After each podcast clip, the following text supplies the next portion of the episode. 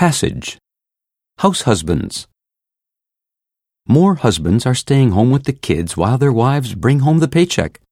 There was a time when men taking care of the kids received scant appreciation for their heroic task. In contrast, they were often considered submissive losers and candidates for marital breakdown. But now it's a major, if not yet a mainstream trend, according to publications like Newsweek and Fortune, and thus a feasible option.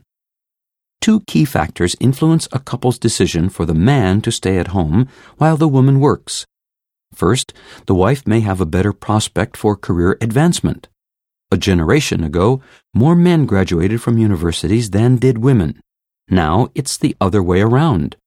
Women graduates outnumber their male counterparts, even for MBAs and doctorates and their qualifications may motivate them to launch into high powered careers.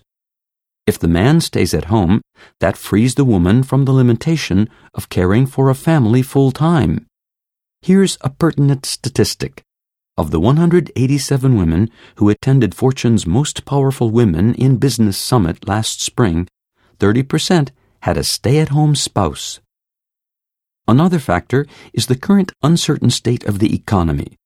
Lifetime employment is a thing of the past, and layoffs are a thing of the present. You see more fathers staying home during these times.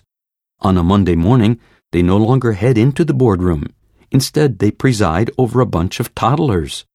At first, this might disorient them, but in the end, they may discover that the reward is greater than they could ever have enjoyed by working at a company.